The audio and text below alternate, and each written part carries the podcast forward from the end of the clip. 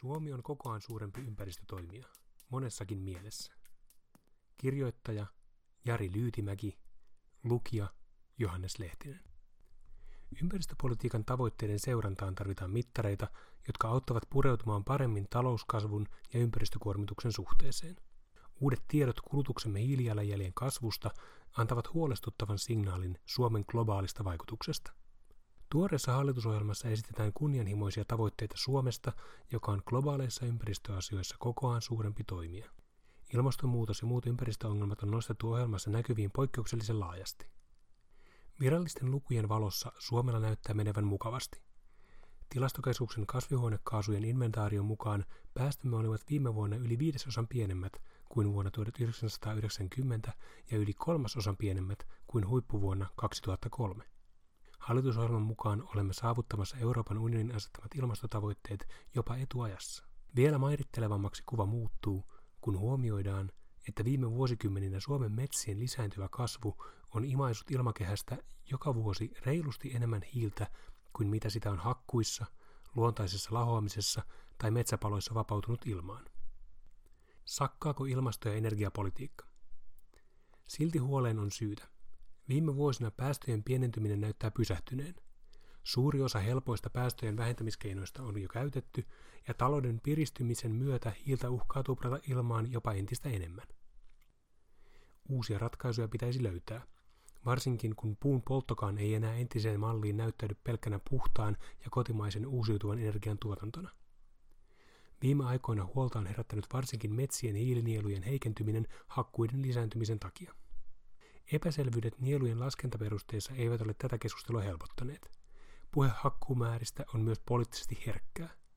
Muun muassa nykyinen ympäristö- ja ilmastoministeri Krista Mikkonen joutui tuoreeltaan kritiikin kohteeksi arvioituaan, ettei kotimaista puuta riitä kaikille suunnitelluille metsäteollisuuden investoinneille. Puun varaan on laskettu paljon Suomen ilmastopolitiikassa. Puu on nykyisin tärkein yksittäinen energialähteemme. Puun käyttö on lisääntynyt ja sen saatavuutta on pidetty suhteellisen varmana. On kuitenkin mahdollista, että odotukset puuston jatkuvasta lisääntyvästä kasvusta eivät toteudu, jos ympäristömuutokset kurittavat metsiämme nykyistä voimallisemmin, eikä kasvua kiihdyttävää metsänhoitoa voida harjoittaa enää entiseen malliin. Suurta apua Suomen päästöjen vähentämiseen ei taida tuoda edes maamme viidennen ydinvoimalan mahdollinen käynnistyminen. Nähtäväksi jää, korvaako se pikemminkin tuontisähköä kuin fossiilisia polttoaineita. Vielä enemmän huolenaiheita löytyy, kun päästöjä tarkastellaan kulutuslähtöisesti perinteisen alueperustaisen päästölaskennan sijaan. Globaalissa taloudessa tuotteen tai palvelun päästöt voivat syntyä hyvin kaukana loppukulutuspaikasta. Kulutusperustaisesti laskettuna suomalaisten kasvihuonekaasujen päästöt ovat 2000-luvulla kasvaneet yli 12 prosenttia – Keskimääräinen kulutusperustainen hiilijalanjälkemme vaihteli vuosina 2000-2016 noin 10 tonnista yli 12 tonniin henkilöä kohden laskettuna. Asumisen hiilijalanjälki on pienentynyt, mutta elintarvikkeiden, muiden tavaroiden ja palveluiden ja liikenteen päästöt ovat pysyneet suunnilleen ennallaan tai kasvaneet. Talouskasvun kääntöpuoli. Taloudellisen alavireen vuosina 2011-2015 kulutusperustaiset päästömme vähenivät.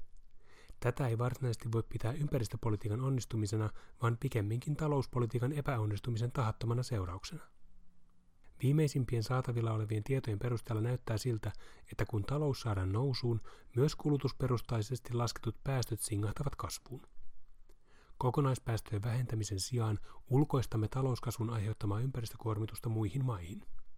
Vuonna 2016 suomalaisten kotitalouksien kulutusperustainen hiilijalanjälki kasvoi 9,1 prosenttia edellisestä vuodesta, kun alueperustaisesti lasketut kokonaispäästöt kasvoivat 6,1 prosenttia. Tuoreempia lukuja ei ole laskettu kulutusperustaisesti, mutta todennäköistä on, että kulutuksen hiilijalanjälkemme on edelleen kasvanut. Tietoa tarvittaisiin lisää ajantasaisten vertailujen mahdollistamiseksi. Kotitalouksien kulutusmenojen kasvihuonekaasupäästöt muodostavat noin 70 prosenttia Suomen kaikista kulutusperustaisista kasvihuonekaasupäästöistä joihin lasketaan myös investoinneista ja julkisesta kulutuksesta aiheutuvat päästöt. Näiden kehityksestä ei ole laskettu aikasarjaa. Myönteistä on, että kotitalouksien kulutuksen suhteellinen kasvihuonekaasuintensiteetti, eli kulutettua euroa kohden tuotettu päästö, on pienentynyt selvästi. Vuosina 2016 kulutuksen käytetyn rahan määrän lisääntyminen kasvatti kuitenkin päästöjä paljon enemmän kuin kulutusrakenteen muutokset ja teknologian kehitys vähensivät päästöjä. Tämän takia kulutuksen kokonaispäästöt eivät vähentyneet. Kiristyvien tavoitteiden toteutukseen. Tarve päästötavoitteiden tuntuvalle kiristämiselle on viime vuosina tullut yhä ilmeisemmäksi. Silti kukaan ei todellisuudessa tiedä tarkasti, miten paljon hiilipäästöjä voimme turvallisesti päästää ilmaan. Suuruusluokkien arviointiin tietoa on kuitenkin tarpeeksi.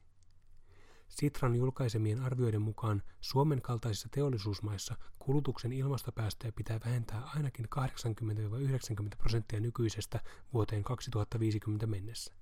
Hallitusohjelmassa on asetettu tavoite hiilineutraalista Suomesta vuoteen 2035 mennessä. Tavoitteiden toteutus on vaikeaa, mutta ei mahdotonta. Tämä vaatii talous- ja ympäristöpolitiikan yhteensovittamista siten, etteivät talouden lyhyen aikavälin tavoitteet jyrää alleen ekologisen kestävyyden asettamia rajoja. Suomella on kaikki mahdollisuudet olla koko ajan suurempi toimija sekä ongelmien aiheuttajana että ratkaisijana.